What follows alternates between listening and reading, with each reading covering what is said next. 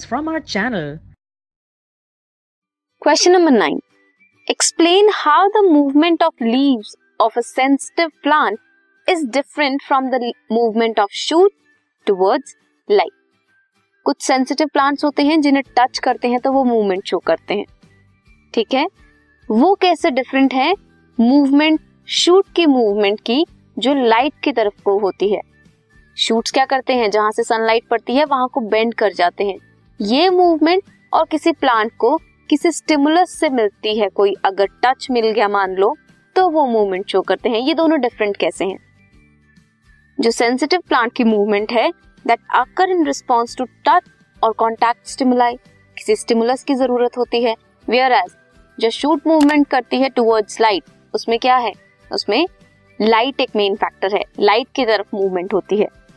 ये इंडिपेंडेंट है of growth जो स्टिमुलस की वजह से होती है movement that is independent of growth whereas जो शूट की मूवमेंट है टूवर्ड्स लाइट उसे कहते हैं फोटोट्रॉपिज्म वो डायरेक्शनल है एंड ग्रोथ डिपेंडेंट है.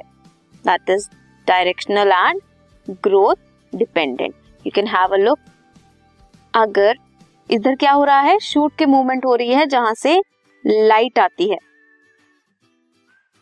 इफ़ इस पोर्शन से लाइट आ रही है देन मूवमेंट इस तरफ़ को होगी। This is question number nine this podcast is brought you by Hubhopper शिक्षा अभियान अगर आपको ये पॉडकास्ट पसंद आया तो प्लीज़ लाइक शेयर और सब्सक्राइब करें। और वीडियो क्लासेस के लिए शिक्षा अभियान के यूट्यूब चैनल पर जाएँ।